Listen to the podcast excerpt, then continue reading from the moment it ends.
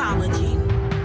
It's more than a philosophy, more than a psychology, more than just an ecology, bigger than biology, larger than anthropology, brushes against astrology.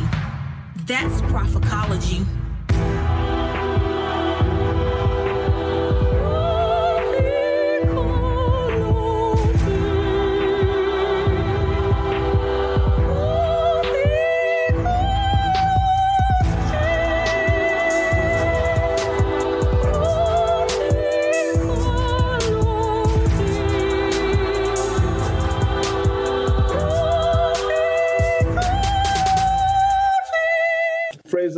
Praise the Lord. And I'm Master Prophet Bernard Jordan, your most trusted name of pro- prophecy.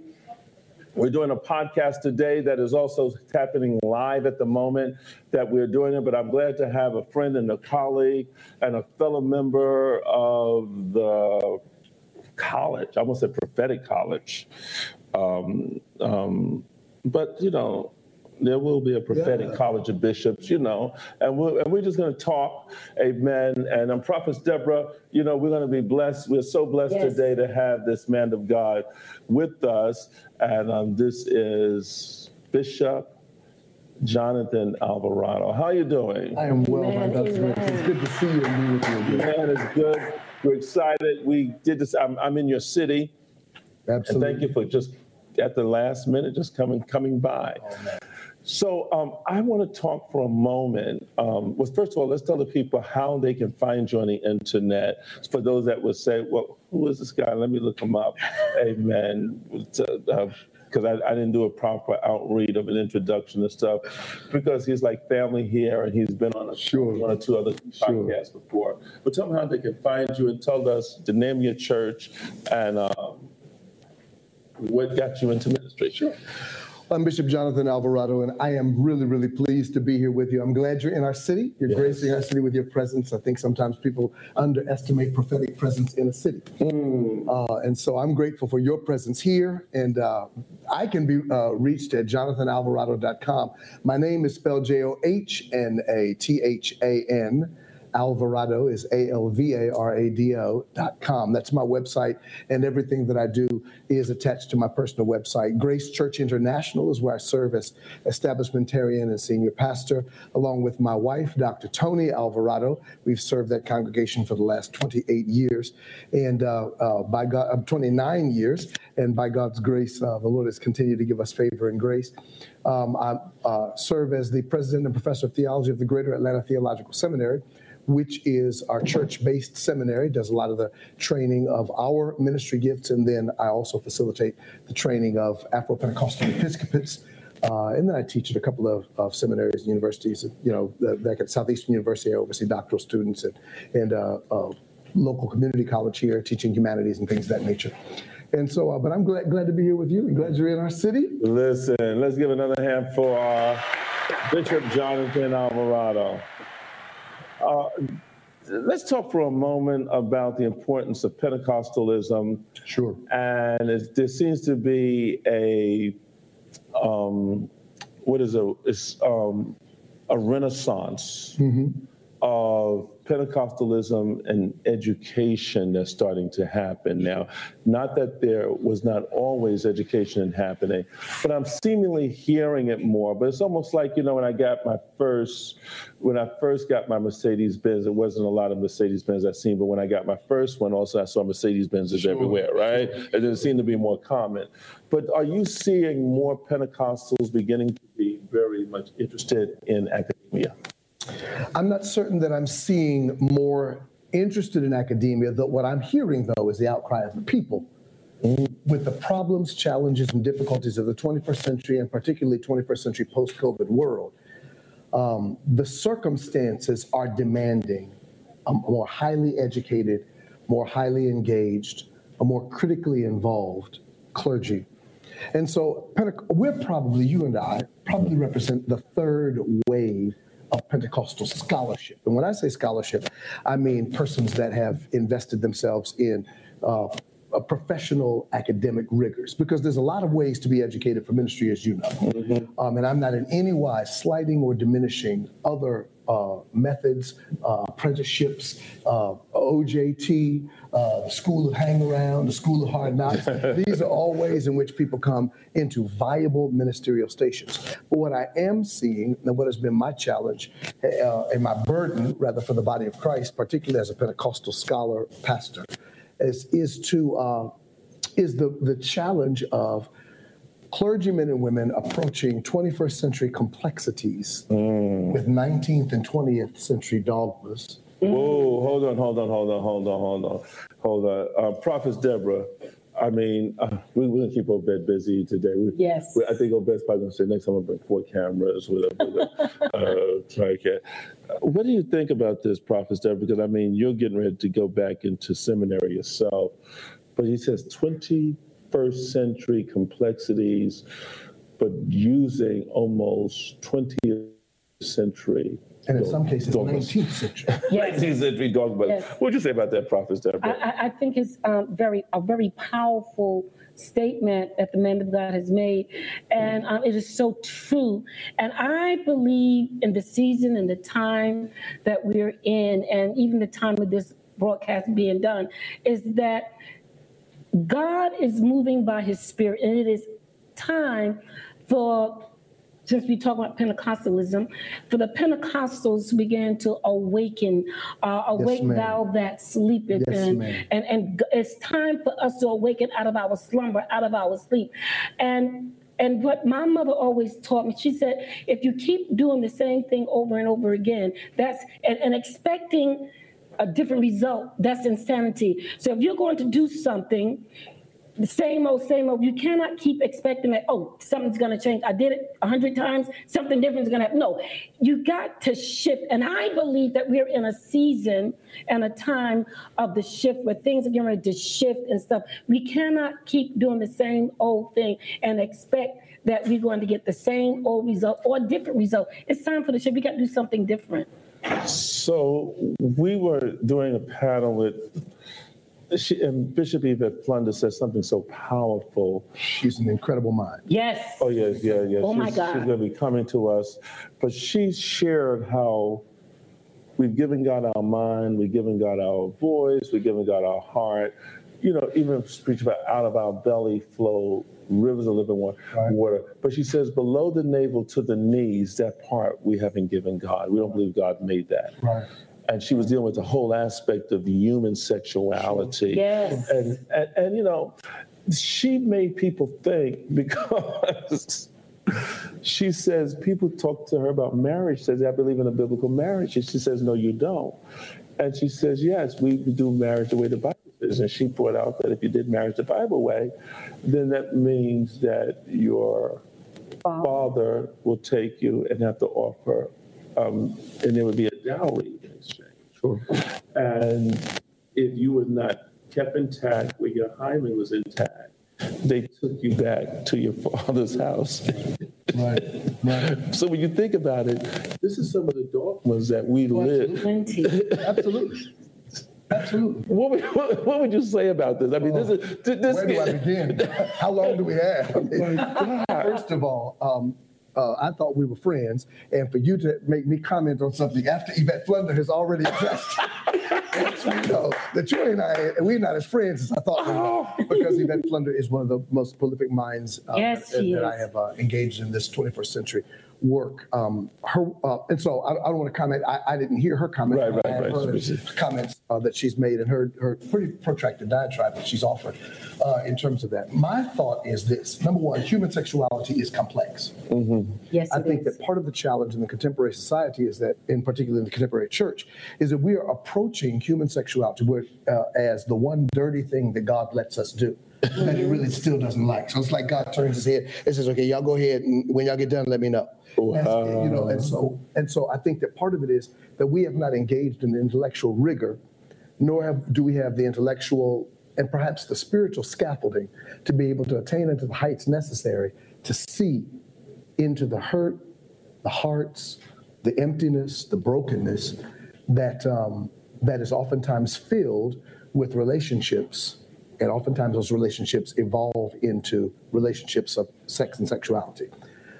Isaiah chapter 56 talks about the eunuch and the eunuch having a place yeah. in the economy of God. You know, now let's see. Yeah. Okay. And, and okay. Let me let, me let me breathe for a moment. Let me just breathe for a moment because I know you, I, I don't know where you're going because I, I was just talking with Pastor Hatton about the eunuch, and we were dealing with this last night on a podcast.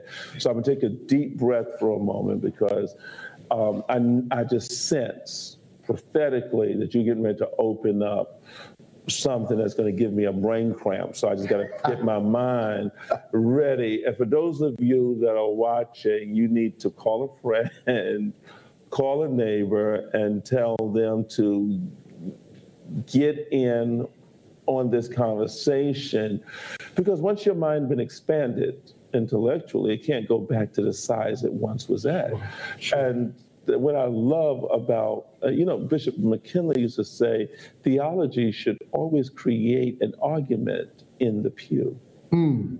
And mm. if you don't create an argument, wow with the audience. They, they, they, should let they should be left arguing yes. and thinking or wow, something wow, wow. radically just and, and you and you're doing it because you're a theologian. I mean, you're a theologian. You're a man not only of letters, but you're a um, you are you are a um, you're, you're, you're, you're, you're, you're a thought leader.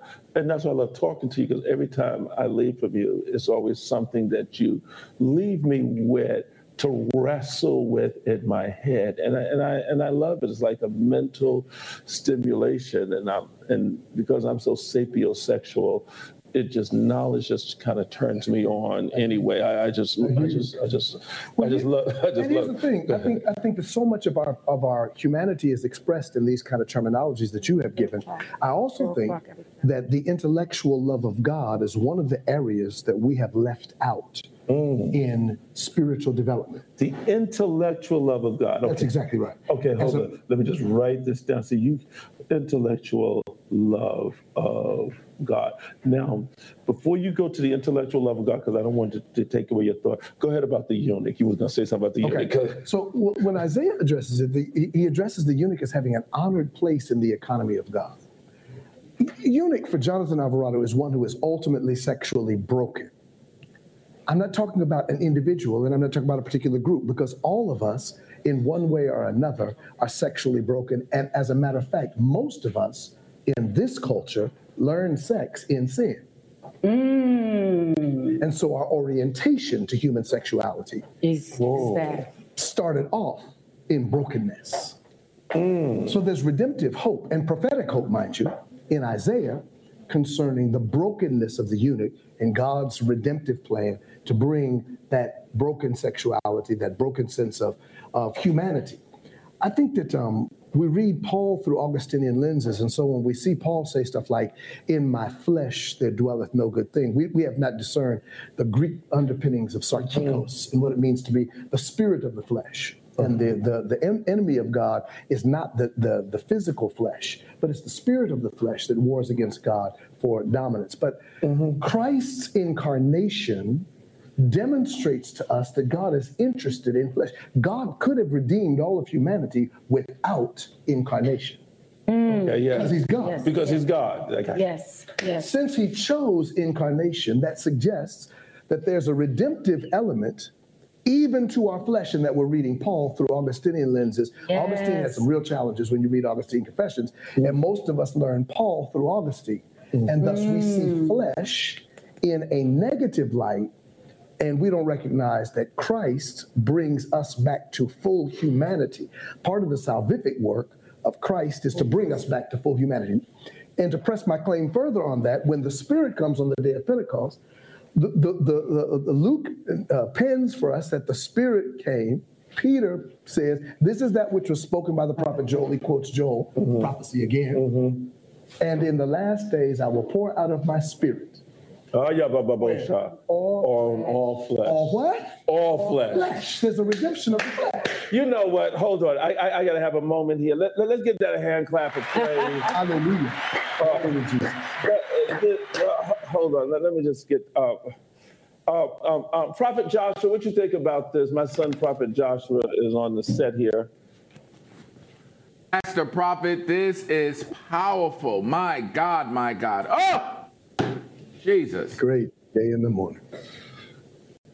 This is about to be something else. Prophet Stephen Brown, what do you think about this? Uh, Prophet Stephen has stepped off, Master Prophet, uh, but uh, uh, Apostle Alexander Gray is here with us as well. All right. God bless you. What do you think about this, uh, Prophet Alexander Gray? Master Prophet, it is something to make you go, mmm. It's a good thought, good information, and it's challenging, Master Prophet. Yes. You know, when, when we're thinking about this, and you bringing out something now about how Christ comes and pours out his spirit, we, we're seeing the pneuma you know, so then now you get into uh, the doctrine of pneumatology, sure. the doctrine of the Holy Spirit, looking at the Holy Spirit as um, a redemptive aspect that you know, you hear, we preached in Pentecost, well, in churches I went to, in the culture I was in, raised up in the faith, there's no good thing dwelling in the flesh. No good thing dwells in the flesh. No good. Blah, blah, blah, all through Augustine. Yeah, uh, and I never looked at that like that. You know, Paul through Augustine, and you're right because Augustine was the one that pretty much gives us our philosophy. Yes. and, yes. so you got yes. you see this is what I love about these kinds of conversations. Yes, yes, uh, yes. But yet, Dr. Howard Thurman mother would not read anything from Paul. Exactly right. That's right.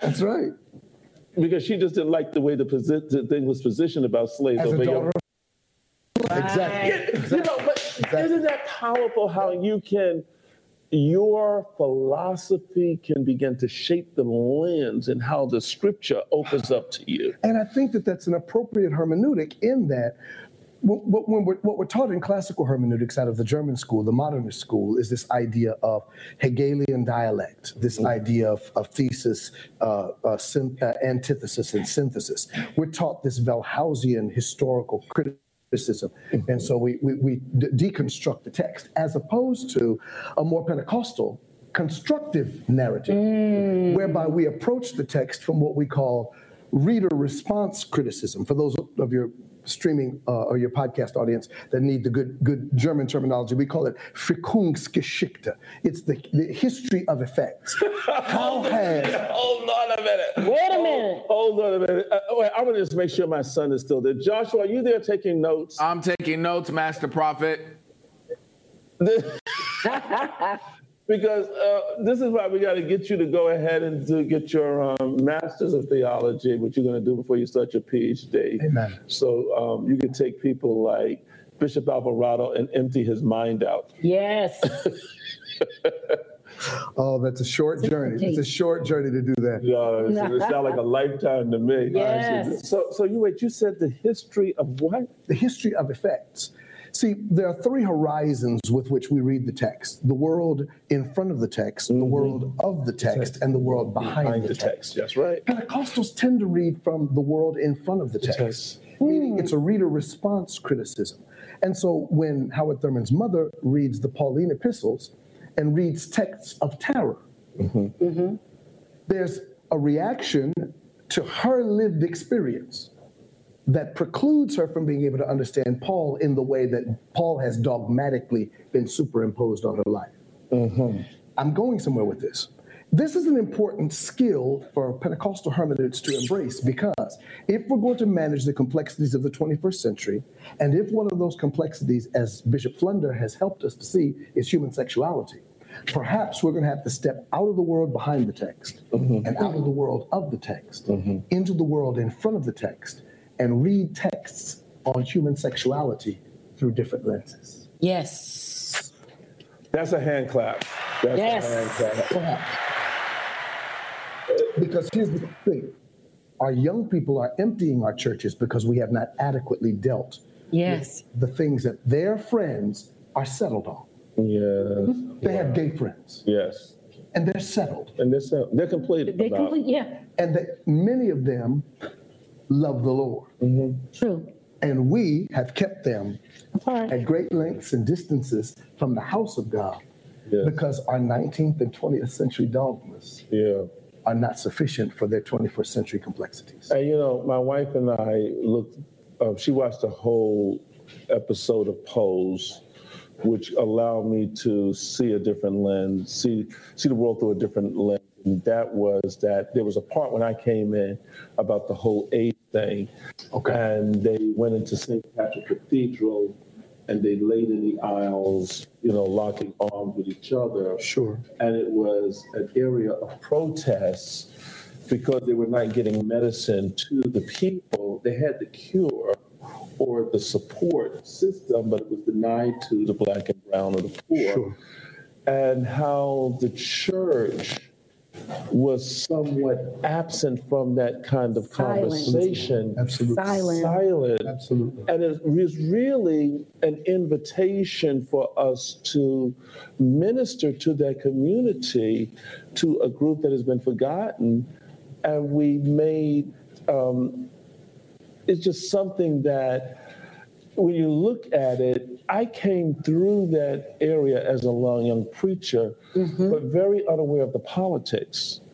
And, and the more I read this Bible, I'm realizing that this Bible is very political. Absolutely. Every time you see things like, and this happened in the days of Caesar, Yes. is a political statement. This is letting us know what the, the, uh, psychosocial disposition of the people were at the time and who was in charge and what the political ramifications of these actions were. Um, I think it's uh, uh, Amos Yong, one of my, my theological mentors in my PhD program, uh, uh, uh, wrote a book uh, in the days of Caesar, and it's a, it's a Pentecostal political theology. Um, as does Amos Yong. Amos Yong at Y-O-N-G, and uh, and uh, my mentor, Dr. Estrelda Alexander, uh, uh, wrote, wrote one of her newest publications on William Seymour Press is called "The Will to Power," and it talks about these political implications of our our our pseudo or so-called spiritual approaches to God and our reading of the text and our outworking of the church. But I think these are important because when you and I reflect on our history and growing up in the ways that we came, the church has oftentimes been disengaged from some of the controversial matters, missing out, as you have said, on an opportunity to mi- minister, Yes, but yes. also missing out on an opportunity to learn. Yeah. Because the challenge is, is that as an Afro Hispanic Pentecostal, I push back against the superimposition of my white evangelical brethren on Christians that says every time you show up at the table, you are there to instruct. That's the problem. Mm. Wow. You know, Wow. wow. The problem is, is that we have not oftentimes come to the table to learn. You know what? And now that you said that and put that in language, I never thought to say that. But now that you put that in words, I see that that is what happens 99% of the time. Absolutely. And, Absolutely. and that's why when I go to watch certain movies, and I'll look at a movie, um, I was looking at a movie recently, um, I'm forgetting the name of the picture, and it's a, it was a black movie. They put, they put a, I says, okay, I says, this white woman here is evidently going to be the handler. And, and the person that was watching it with me said, Bishop, I said, I said, watch, just watch the movie. Because usually the movie always have, whenever there's a black situation or conflict that we're working with, there's a white handler. Absolutely. And it's almost like unless you have a white hand to lead you in today's culture, you are exempt or it is not legit.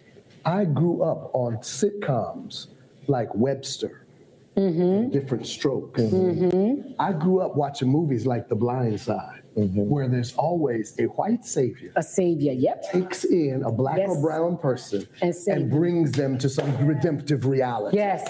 We're oh, oriented mercy. with a self-hatred pathology. Ah.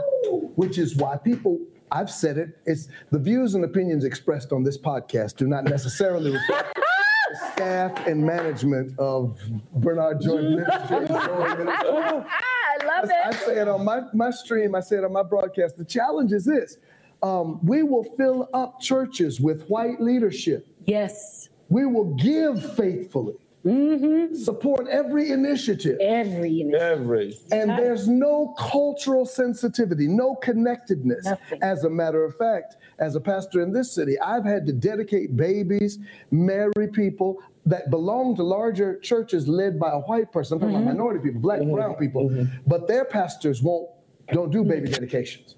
Or their pastors You don't do. had that but- So, so, so we end up still pastoring the community. Yes. Because when they need us, they come to us. Right, but they take their ties down to the Take white ties handler. down the street to the handler. To the handler. Jesus. Well, you know, And then when they need a representative voice to advance their position of power, Louis Giglio, they bring Lecrae in and interview him from a position of strength yes. and change uh, uh, white privilege to white blessing. you know, you, you know okay.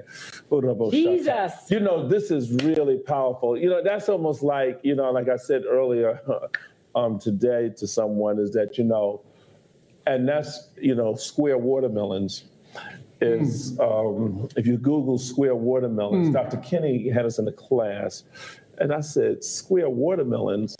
So I went, he had us says, you know, Google square watermelons.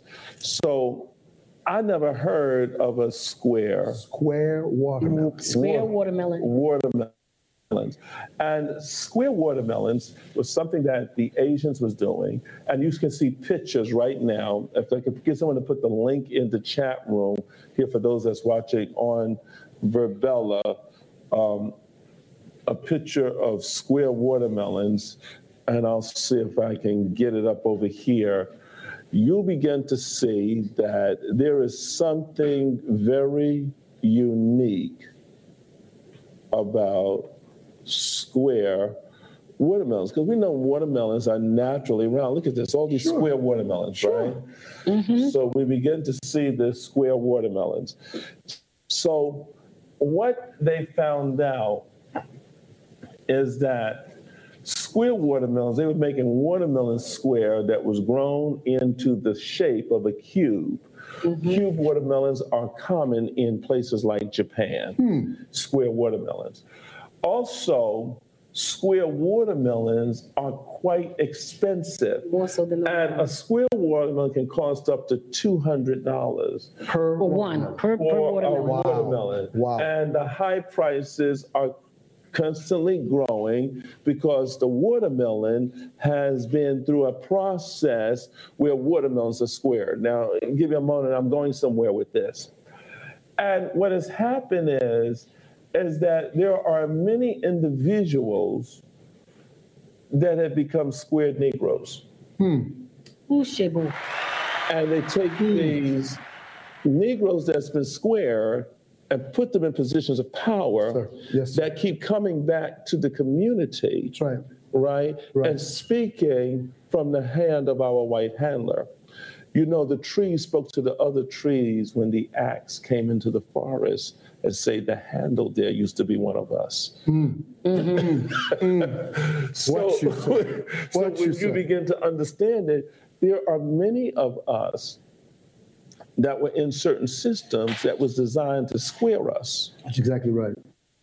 That's And exactly it made right. us expensive. That's exactly right. It made us too high priced to go into our own community, but kept us in certain communities that we were only speaking and we were only accepting you if you were willing to lose your natural state That's right. and become a square That's exactly right. watermelon. But you know, also, um, what is interested in the square watermelon, um, people that purchase these square watermelons, they don't really purchase them to eat them to partake of the life sustenance that it has, but they purchase these square watermelons for decorations. Whoa. It's for look. Whoa. And not to, oh, I want a watermelon, I want to taste this, I want to eat this, but it's just basically for look. So you just got it up there on the, on the, on the mantle just for show. There's no intrinsic internal uh, value, No, no, nutritional it's value. show, It's it's just for show. show. It's to show what I have. This is Right. a possession. Look at me, yes.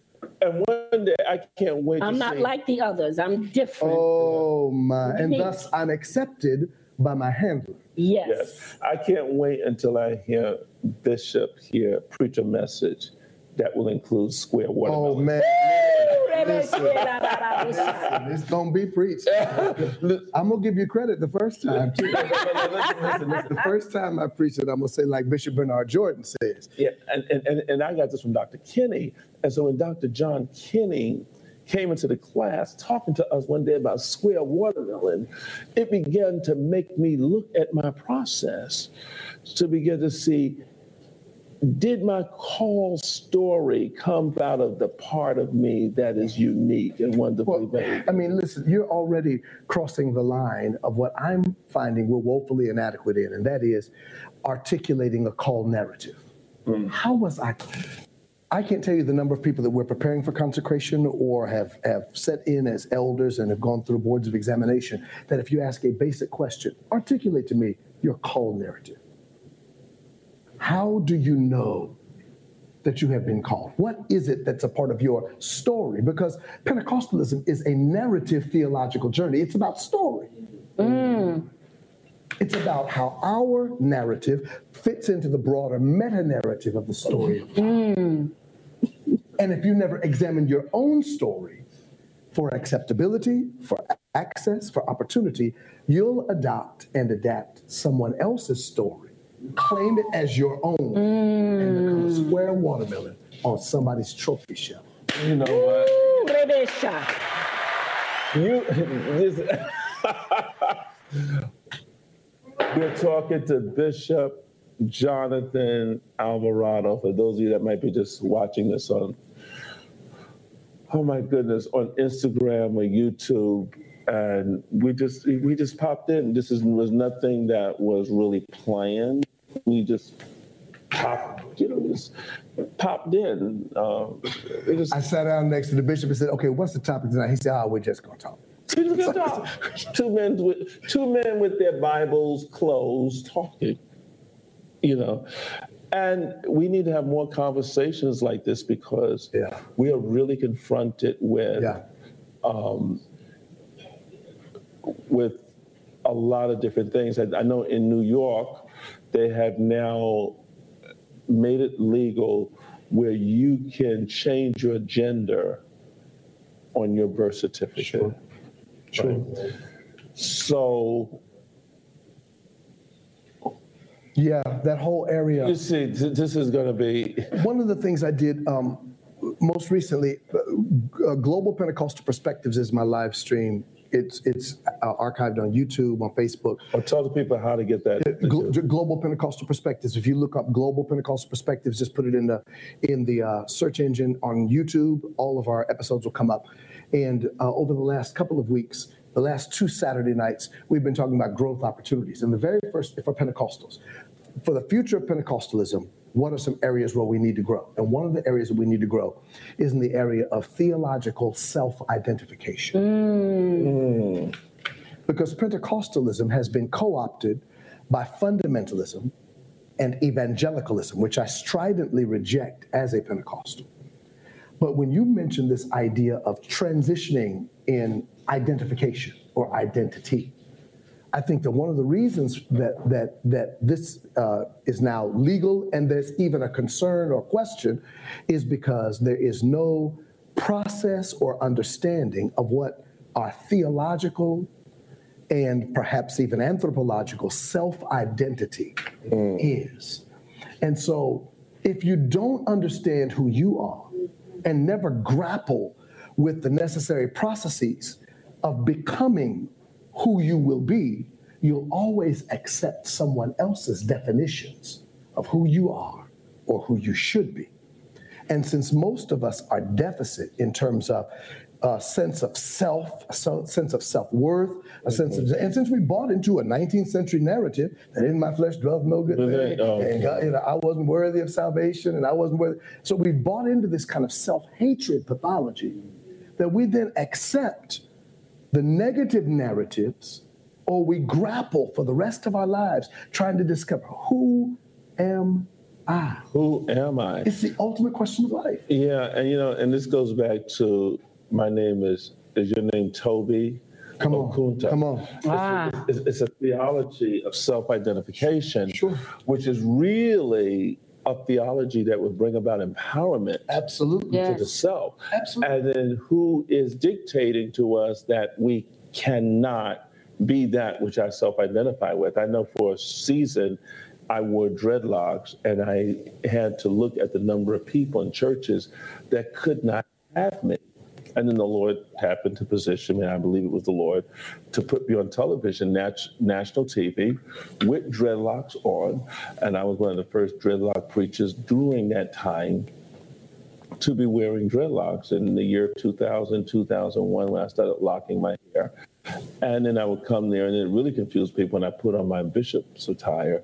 Uh, you know, people wanted to quote scriptures and stuff like that. A man should not be, you know, have long hair. You know, it was very, just very interesting. Curious but thing, it it? was a yeah. But you know what it did for me? It freed me because it gave me a sense of self that you didn't dress me. It also allowed me at that season to be who I was. And then I wore that until about 2012, 2011, when I, when I uh, decided to take it all off. And it was a it was a freeing for me to know that I could do it. I could understand it. I could be natural. And I think it, without having the language of it, it allowed me to say, I'm not going to be a square widow. Sure, sure. I think that part of the journey of life and the thing that I believe spirit baptism and the infilling of the Spirit does is it helps us to rediscover our true selves. It brings us back into the, our created essence. The Spirit nurtures us into a full awareness of all of our potentials in God. And the Spirit then repels if we embrace fully all the Spirit is doing in us. And this is why, I mean, I wouldn't want to tutor the master prophet in that, but this is why prophecy and prophetic ministry is so important mm-hmm. because oftentimes it speaks to and activates that which circumstance, life, people, trusted friends have painted over, and people have lost touch with who God actually created them to be. And prophecy brings them out. Says, no, no, no, no, no. You've accepted an identity that is not yours. You've accepted a role that is not yours. If you're willing and courageous enough to be able to walk out of all these social descriptions and live fully into the spirit baptism with which the Holy Ghost has baptized you, you will be able to fully express the God call that's on your life. You know, and, and, and we're beginning to see that. And this generation is taking it on further. Yeah. and and my child, my grandchildren are having conversations I would never have thought to have. Absolutely. I mean, with what they're getting in school education, um, having to. I was at a a theological function, and I had an amygdala hijack of the brain when they asked me um, which uh, noun or pronoun rather would you like to be called? And i had and um and i and, and, and it, What are your pronouns? so i i was there and i was like really making i says tell me you're kidding and they were saying uh, they said your grace just choose a pronoun. I said, And these are the complexities right and I, of the 21st century. And I was like, and I was the one that was being the unprofessional one. They were really being professional. It says, well, you can circle either he, she, they, them. You know, they had a they had a whole list. And at that moment, I got us as I commend you for your professionalism. And I began thinking, I says, does this mean that a day is coming in my church that we won't be able to just say brother and sister, Right. brother Jordan, sister Jordan, but a person says, I identify with neither. Right. Right. I mean, I was a part of a community where we had a person that we couldn't call them he or she, they were called self. Mm-hmm. So whenever we got ready to say, um, um, so it got to the place that they, in the, they, we just called them self. And they began to strip themselves of their name. They says, I don't identify, um, and prophets don't work with this person, that they were neither, did not identify as male nor female. And that was again something that it's taking the brain and rubbing it. And so we as clergy today, how do we begin to address this?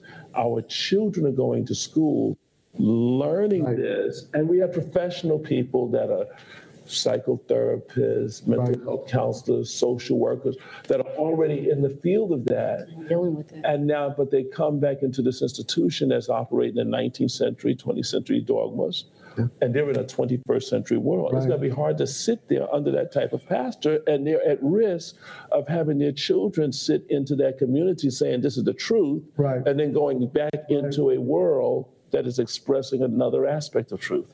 And, and for me, I think that it's um, the, the Niebuhrian answer, Reinhold Niebuhr uh, addresses the, the presence of Christ within the society.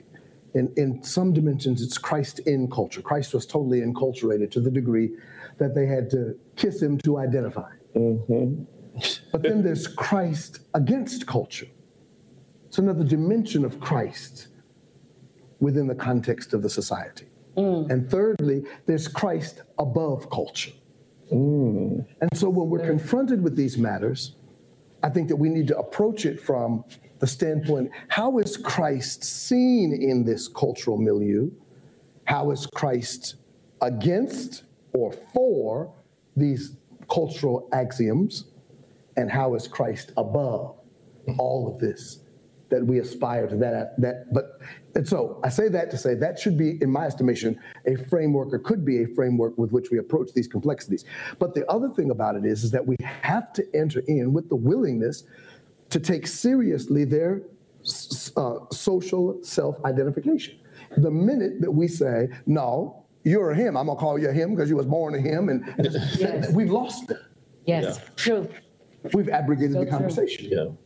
and without the conversation, Isaiah says, Come, let us reason together, though your sins be as scarlet. There's not going to be any washing away of sin until we can have the conversation There must be a conversation. And then Paul says, I become as them, so that I can win. that I can win. That can win Yeah, them. yeah, yeah. And are we willing to become as to win? I mean, which which which which would change our whole approach of how we enter into conversation, dialogue, Sure. and into this whole world.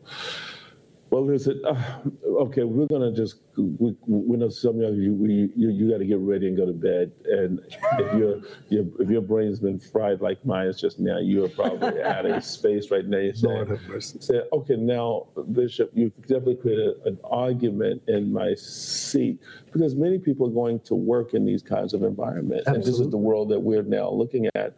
And I think the, is it in California, they have the first transgender that may be running? I'm not sure.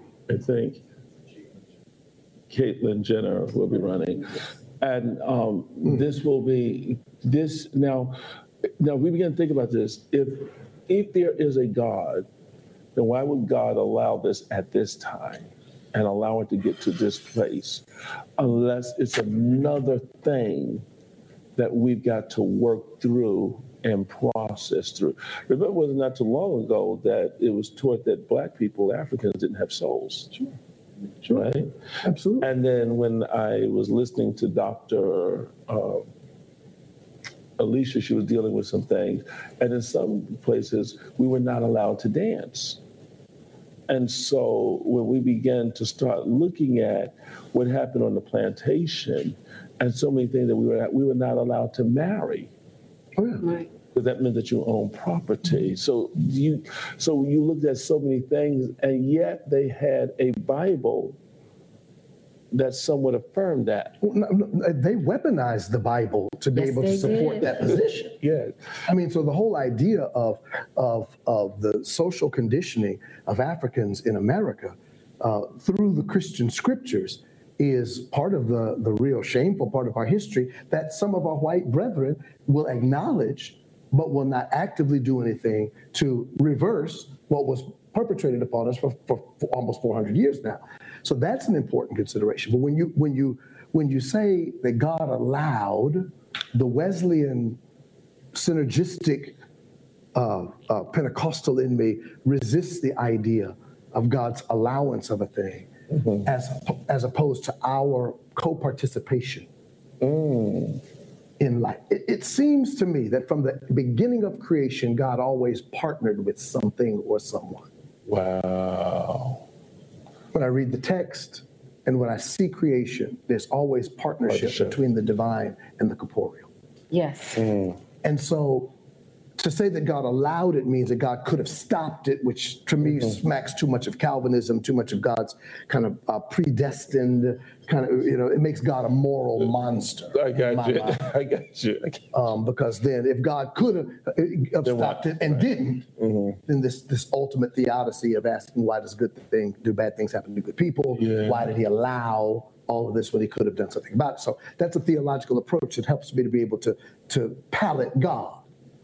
Yeah. So I say that to, to you to say that, and for the, the, the benefit of the audience to say that some of what we're having to embrace and the necessity for your encouragement and mine of, of others going back and sharpening our tools and developing the skills, both intellectually, spiritually, and in maturity to be able to manage the complexities of 21st century ministry is because God has given us a particular place in the cosmos to be able to partner with God in co creational effort through performative speech and action mm. to bring about the will, the purpose, the plan of God in the earth. And prophecy is one of the main examples that when God gives a word to a man or woman, it does not come to pass until that man or woman partners with God mm. and utters it into the earth. Mm. wow. And that becomes the germinal seed for bringing about the will, the purpose, the plan, the intent of God. And God has trusted us enough Yes. to not supersede us where that's concerned and allow us to partner in synergistic effort with God. Wow. Okay, this is Rich. Tell the people how they can follow you and so they can get listen. Go listen to all of his podcasts. It's like it's like taking a, uh, a degree class. Well, you are, you're part of the degree program. You've been on there with me.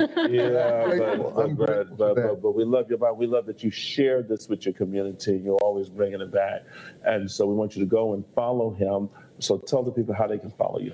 Uh, JonathanAlvarado.com, J O H N A T H A N. Alvarado is A L V A R A D O.com is my website. Global Pentecostal Perspectives is our live stream podcast that's up on YouTube and Facebook and Twitter and the like. Grace Church International uh, is the church where we pastor, and of course, uh, our website there, our archive videos there, and on our YouTube uh, channel there. And so uh, that's that's the predominant ways where I can be contacted and reached. And uh, and uh, I don't know how they they oh no they can't they have to enroll for Prophet College University because I lectured in one session in Prophet Yeah. College University, and so uh, but that's a that's a that's something they need to register. Come to the But school. the- yes, but the but the podcasts are all free. Okay. And we do have you up on the podcast channel, and they can get you. And but we, uh, I'm just, I'm just, I'm just, I'm just glad to know you. We go way back, Sure, sure. maybe 30 years. It's been a long time. We have transgenerational relationship. You were in relationship with my father, Yeah, Bishop. Lafayette Scales. Yeah, that goes back into the early 90s. Perhaps mid 80s. I don't. I'm not sure. I started ministry in 1983.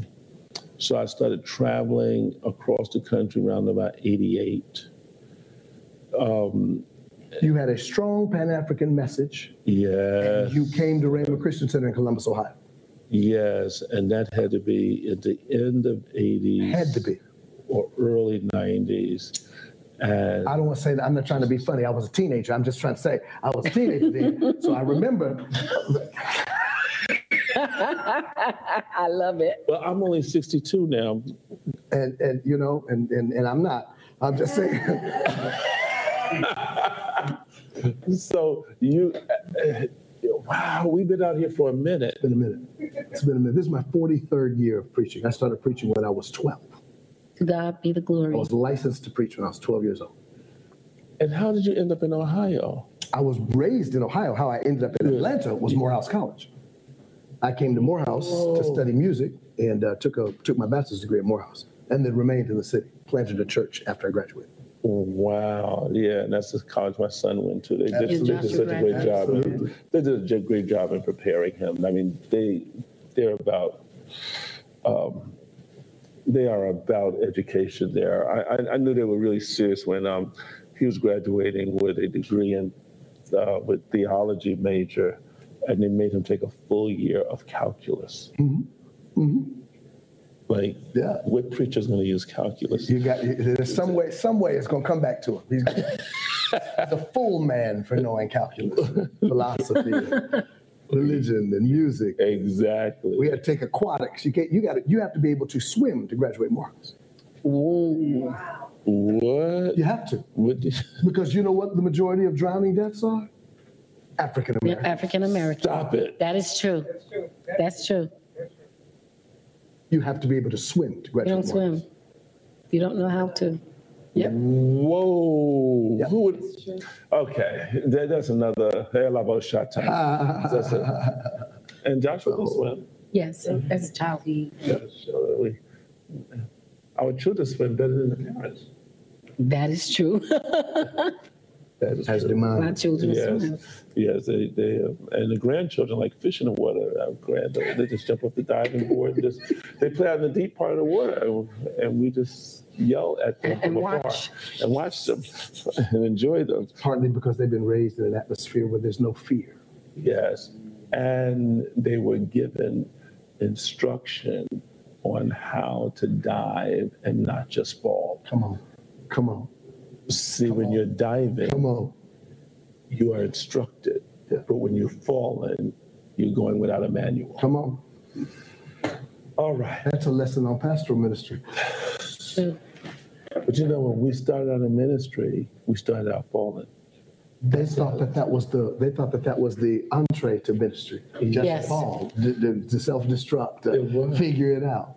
But we're learning. But that's but that's the way we was pushed out there. You know, when I think about what I had to go through to learn the prophetic, it took me a minute to get a manual together to tell. Yeah. There was no school of prophets. I was looking for one, Right, But there was no place. They, I went to Manhattan Bible Institute at 16 years old. There was a teacher's training class. There was a class on evangelism, pastoral training. I said, "Where's the training for the prophet?" I said, "I had a dream. I was going to be a prophet." They said, "Take evangelism."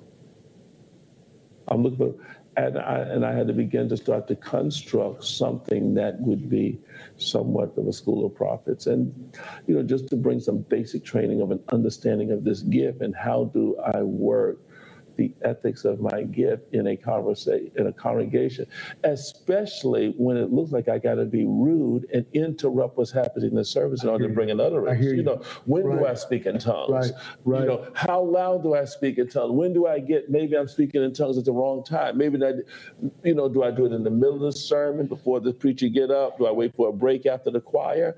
You know, there was no manual on that. And and and in a very real way, it's it has to do with the theological underpinnings of the contemporary church that black people have assimilated into our own. It is a cessationist view that says that prophecy was for that time, but is not for today. Today. You're right. That's a theological position.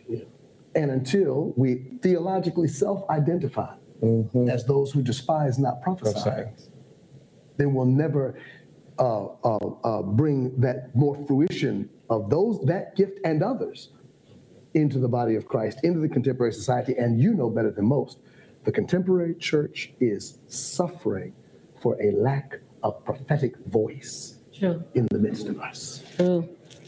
Um, I'm going to ask you one question. Um, I think I should make this start, make this part of all of my podcasts.